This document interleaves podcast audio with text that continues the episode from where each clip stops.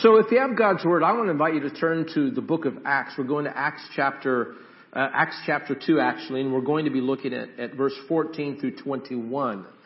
And so I want to invite you to just kind of uh, put your finger there. Acts chapter 14, looking at verse 14 through 21. And, and I want to begin this morning by asking a question, if you allow me to do that. And the question is this, how many of you have life figured out? You know, that's kind of a little bit of a catch question. I mean, really, how many of you have life figured out? You know, kind of like that person maybe in high school, back in high school, they're super popular, or maybe that relative, you know, and it seems like that, that, you know, everything they do is blessed. Everything they do, they are successful at. And so they just have life figured out. Well, for me, life is more like the Rubik's Cube. You know, the Rubik's Cube with all the little colored squares and you turn it and try to get, you know, all the sides one color, the same color. And, and so my life is more like that. I get one side all one color and I get another side all one color maybe. And then I turn it again and bam, all of a sudden it's, it's all mixed up. And, and life is like that. You get your bills paid and then bam, another thing happens. You have another bill to pay. You have a car that breaks down. Amen. You understand that. And, and so, you know, it seems like just when things get in order, things are knocked out of order. I wonder if the people in the book of Acts, the people in the book of Acts pre-Christ, I wonder if they kind of felt that way just a little bit. I mean, I, I imagine in their mind they're thinking, okay, our theology is right and our, our faith and our, our, our religion is what it needs to be. And then all of a sudden here comes this guy by the name of Jesus. And Jesus shatters their world. He turns their world upside down and inside out. And you can imagine at this time in Acts chapter 2, their curiosity was an all-time high because something was happening. And in fact, it was so grand and, and so wonderful that, that Peter he stands to preach before the crowd, and that's what we're going to read in just a moment. But Peter stands to, to speak to the crowd, and, and you can imagine as he's standing there and he, he begins, he could have spoke about, you know, the tongues of fire that had just happened there in, in a previous chapter. And he could talk about the tongues of fire and how glorious and wonderful and the great imagery that was happening in that experience, but, but he does not. He, he could have spoke about, you know, how, how good life is and he could have spoke about, you know, things that are positive and how beautiful the day is and, you know, kind of self-help type of things. You know, a lot of people gather for that. They love pastors that just always give kind of self-help type of information. I mean, he could have done that. I mean, he, he could have, Peter could have, he could have told his story. He could have shared experiences that, that, that he and, and the others that were following Christ, you know, had in ministry. But, you know, it's interesting that he, he does not do any of those things, but what he does is he points out something that has already been spoken. We call that prophecy. As if to say what is true now has always been true. And I think Peter, he, he was kind of saying, can you see it now? Can you see it now that this, the secret formula for life is not all that secret? It's really not all that secret, and we see this unfold before us here in Acts chapter 2. Go with me to Acts chapter 2, uh, beginning there at verse 14, and follow along as we read the word. Then Peter stood up with the eleven, raised his voice, and address the crowd. Now there he is, standing by the temple upon those wide steps with this deep sweeping hill. I've been there to the Holy Land. I've seen this, this place, this location. And yes, and you can imagine the people that are gathered down the hill. And so he would have to raise his voice. And so you can imagine this text. He begins to speak. He raises his voice and here's what he says. Fellow Jews and all of you who live in Jerusalem, let me explain this to you. Listen carefully to what I say. These people are not drunk as you suppose. It's only nine in the morning. No, this is what was spoken by the prophet Joel. In the last days, God says, I'll pour out my spirit on all people. Your sons and daughters will prophesy. Your young men will see visions. Your old men will dream dreams. I will pour out my spirit in those days and they will prophesy. I will show wonders in the heavens above and signs on the earth below, blood and fire and billows of smoke. The sun will be turned to darkness and the moon to blood before the coming of the great and glorious day of the Lord. And everyone who calls on the name of the Lord will be saved. Precious Father in heaven, I thank you for the word today. I thank you, Father, that, that you, you give us revelation, that your word is the same uh, yesterday, today and forevermore. That your word is, is relevant for, for living, not only those many years ago, but it's relevant for this life that we're living right now. And I pray, God, that you would, you would speak and that you would, Lord, just touch our heart as we listen to your words. We thank you, Father, for the, the scripture and the reading of it. We ask all these things in Jesus Christ's glorious name. Amen. Now, if you take a moment, just look at the passage for a second again, and you can see there is a lot happening. In fact, I, I would say there's these little snippets of revelation, and then there's kind of a couple moments of aha. And I want to talk about those with you today, but, but, but the first part, it, it would be these snippets of revelation. And what I see is this promise that God has given us that He will give us direction. And, and that, that is relevant. That, I mean, that, that is something that I believe that maybe we should be reminded of, if not every week, every day of our life, that God wants to give us direction. See, the promise is that God will give us aid that God will give us direction in life, that He, He will speak to us, that there, there is a voice that is the voice of the Creator that, that will come to you and He will speak to you either in that small, still voice in your conscience, or maybe it's through the Word of God, or maybe it's the message the preacher is preaching. But folks, the good news is, is that God will give you direction. And I don't know what you're dealing with in life and what you're facing, young people, but I know this, that sometimes making hard decisions is hard. And we need direction and the promise is that, that God will give direction. Listen, He will give direction to those that are listening, that are pausing long enough to, to hear the voice of God. I, I was, uh, I was blown away. Uh, several months ago, we were getting ready to move to California and, um, our oldest son has a business there in Florida and, and he's getting married this May, I think. May 6th is the date. And, and so he had gotten an apartment, was moving out. He had been with us there for a while. And so we're just in a big transition phase in life. And so he's moving to his apartment, but he had a box in his room, was kind of loading things up. I go into his room and I start to speak to him about something. I can't remember what it was, but I notice there's this piece of paper that's above his mirror, kind of on a nail. Uh, the nail's pushed to the corner of the paper, and I glance at it, and I recognize what it is. And, and what it, what it was was a, a letter that I had written to Remington probably a year before that, maybe a couple of years before, but it was a, a letter that I'd written to him. And, and it's a, the, the kind of letter that a father writes to his son. And so I'm writing this letter. I just sat down. I was motivated at that point in life for some reason to write about how proud I was of Remington and how much I love him and how I adore these certain things in his life. And, and then I spoke about, you know, wisdom, about, you know, certain things I'd want my son to know. And, and how to make decisions in life. You know, kind of deep a little bit. And, and I wrote this letter from a father to my son. And I see this there in the center, above his mirror, in the center. And I said, Hey, Rim, there's the letter I wrote you. He said, Yeah. He says, Dad, I, I look at it every day. And man, it, I felt like I was trying to swallow a camel. I had this big old knot in my throat because I was just, I was just so blessed that my son wanted to look at the words that his father had given him every day. And I'm wondering how it makes our Father in heaven feel I mean, if we are anxious to look at the Word every day, if we're anxious to hear the voice of the Father every day, because remember the promise is that the Father desires to give you aid. He desires to give you direction in life if we will listen to the voice of the Father. And I guess the question is, when was the last time that we were quiet enough and that we paused enough to hear the voice of the Father? I, I like that about this passage. There, there's this little, again, this little revelation that the Father wants to give us direction. Amen. But then there's another part of the verse that's really big there at the end of the passage. Look at the passage again, which is, is a reminder that things will not last forever in this life. Just kind of a truth to remember. Things will not last. In fact, we see it there in the apocalyptic uh, language there. There's kind of an apocalyptic eschatology, which means uh, the study of the end of things, really, but since it's apocalyptic, it's the study of the end of times.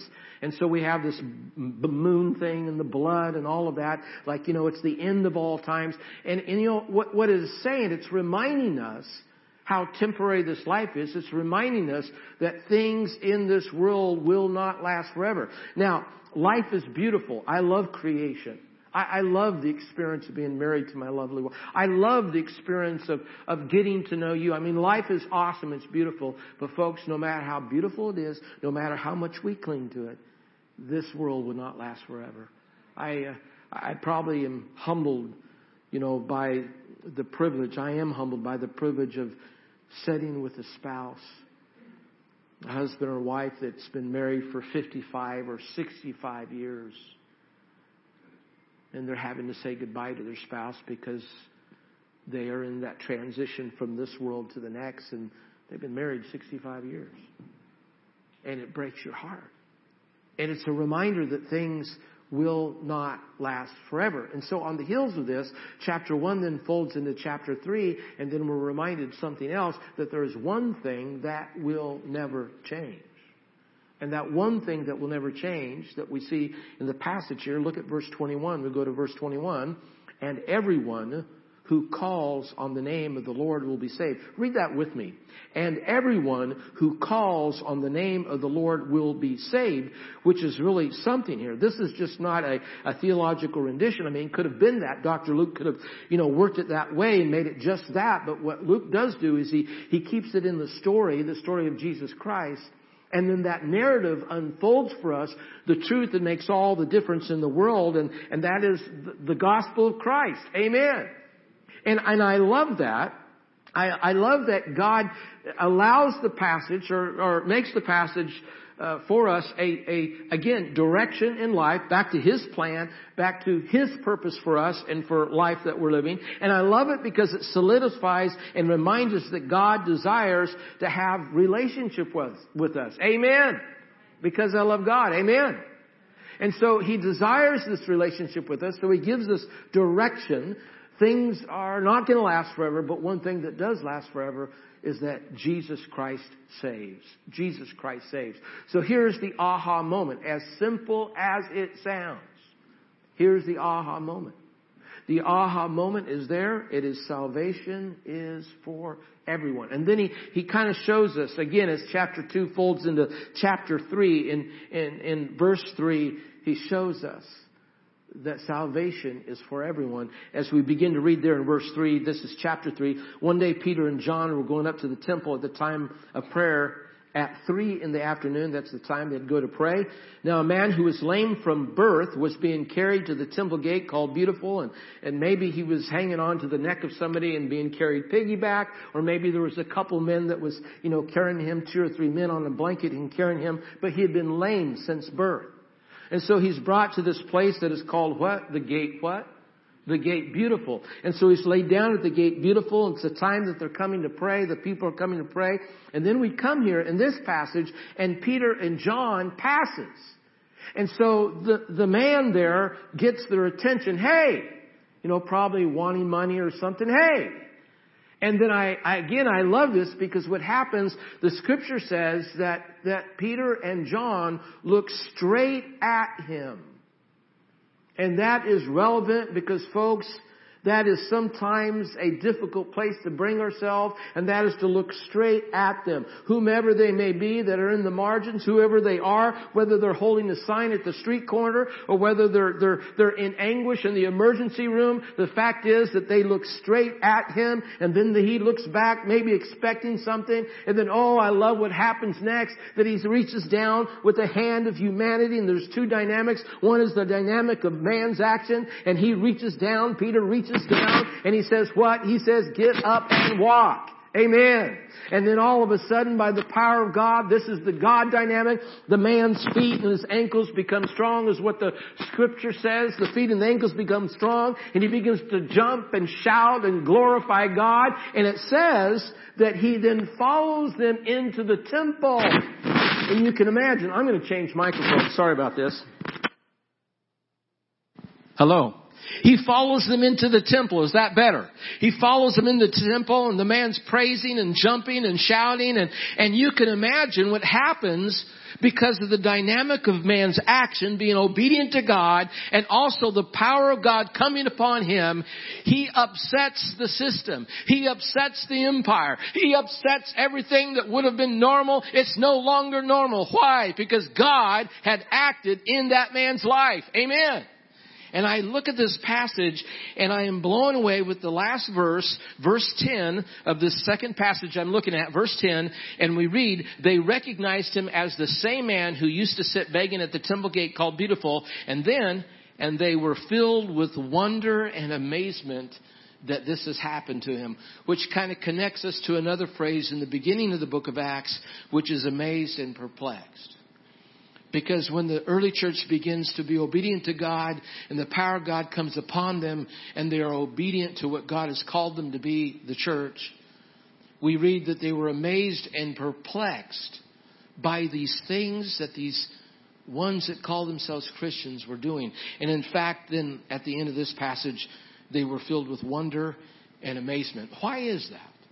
I mean, why do we have these two phrases set so close together in juxtaposition of the obedience of God's people reaching out to those that are maybe um, not the most attractive. And this is why. Because when we act like God would have us act, and we live like God would have us live, it will be so countercultural that it leaves mankind in awe. Because we're being obedient to God to reach out to those that are around us. It's interesting, the story's right out of the, the starting gate, right after the Spirit had arrived, you know, making it clear who the passage is about and, and how God has called us to act and, and how that it's possible that probably maybe the most uncomfortable, the most com- uncomfortable class of society to reach out to would be the very class that God and Jesus calls us to reach out to. Some would say, and I don't like the phrase, but some would say the dregs of society, the margins. I, I remember as a kid, my, my dad and I used to go hunting together, and I have an older brother, and he'd be along, and we'd go hunting together. And I remember up in the mountains of Idaho, we'd have this uh, tin coffee pot that we, it was a camp coffee pot, and we'd go down the stream and we'd scoop up some water, ice cold water out of the stream, and then we'd set it directly in the fire, right over the flames, and then we'd take a handful of coffee grounds and we'd throw it right directly in the water in the tin coffee pot, and we'd make, you know, coffee like a man.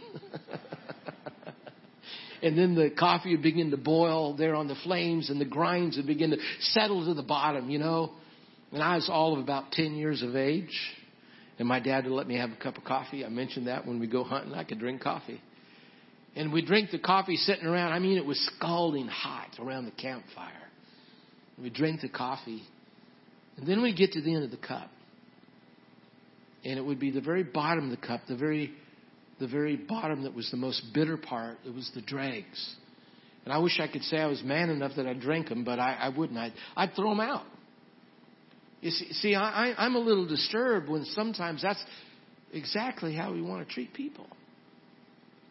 As if that there, there is such a thing.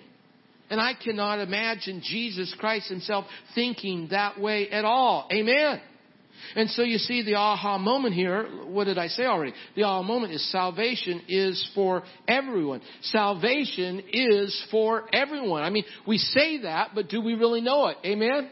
Do we really believe it? And then the, the second aha is we must call on the name of the Lord. We all must call on the name of the Lord. And, and it's interesting, staying within the context of the passage, you know, Peter was really facing quite, quite an obstacle, a major obstacle, in fact, because the people were, were largely Jews who firmly held to the idea of one God, of course, Yahweh, the God of and Father of Abraham, Isaac, and Jacob, and a God of redemption past and, and deliverer but the challenge was to convince them that God had come into the form of this one whose name is Jesus of Nazareth.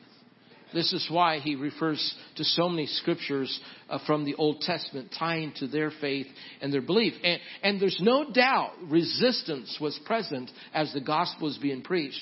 And, and, and I understand. I mean, we're trained from the beginning, you know, to, to be achievers or overachievers and to be self-help experts and to be driven and to keep our eye on the ball and to be successful. But you see, to cast our eyes and to look straight at them, maybe those that do not belong, is a little bit out of the ordinary. it's the kind of thing that I, I, I think the scripture would say that that requires childlike faith. Childlike faith. I, I love the passage that records Jesus saying, Suffer little children and forbid them not to come unto me, for such is the kingdom of heaven. Childlike faith. That, that we might respond to the Lord with this childlike faith. I, I remember as, as a young father, when my kids were one and a half or two years old, my, my boys, um, and and you'll probably get a bad image of me as a father in your mind because of this. But but I would have my boys. I'd set them on top of the car sometimes, and I'd back up and I'd say, "Okay, son, jump." My wife would yell at me for doing it, but my boys would jump, and they'd just jump into my arms because they trusted their father. They had just this this blinding faith that they they trusted their father, and so they had this childlike faith. Also, childlike faith, see, knows where the, the source of help comes from knows where the source of help comes from. I came across this article. I want to share this with you today um, of, of a five year old little boy. I mean, get this for just a moment.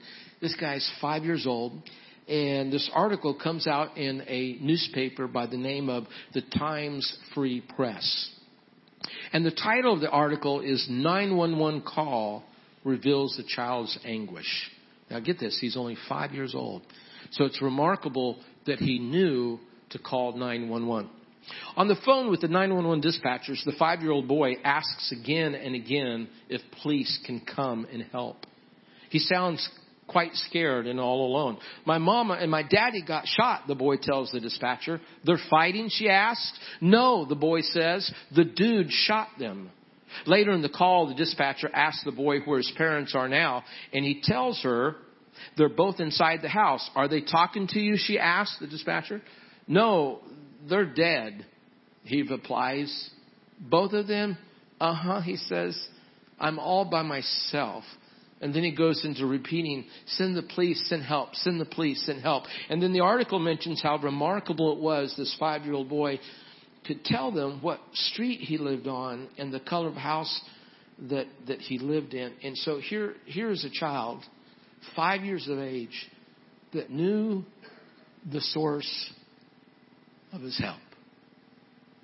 I mean, if, if we want purpose in life, you know, and we want peace in life, the step is knowing the source of our help. The source of our help, hallelujah, is Jesus Christ.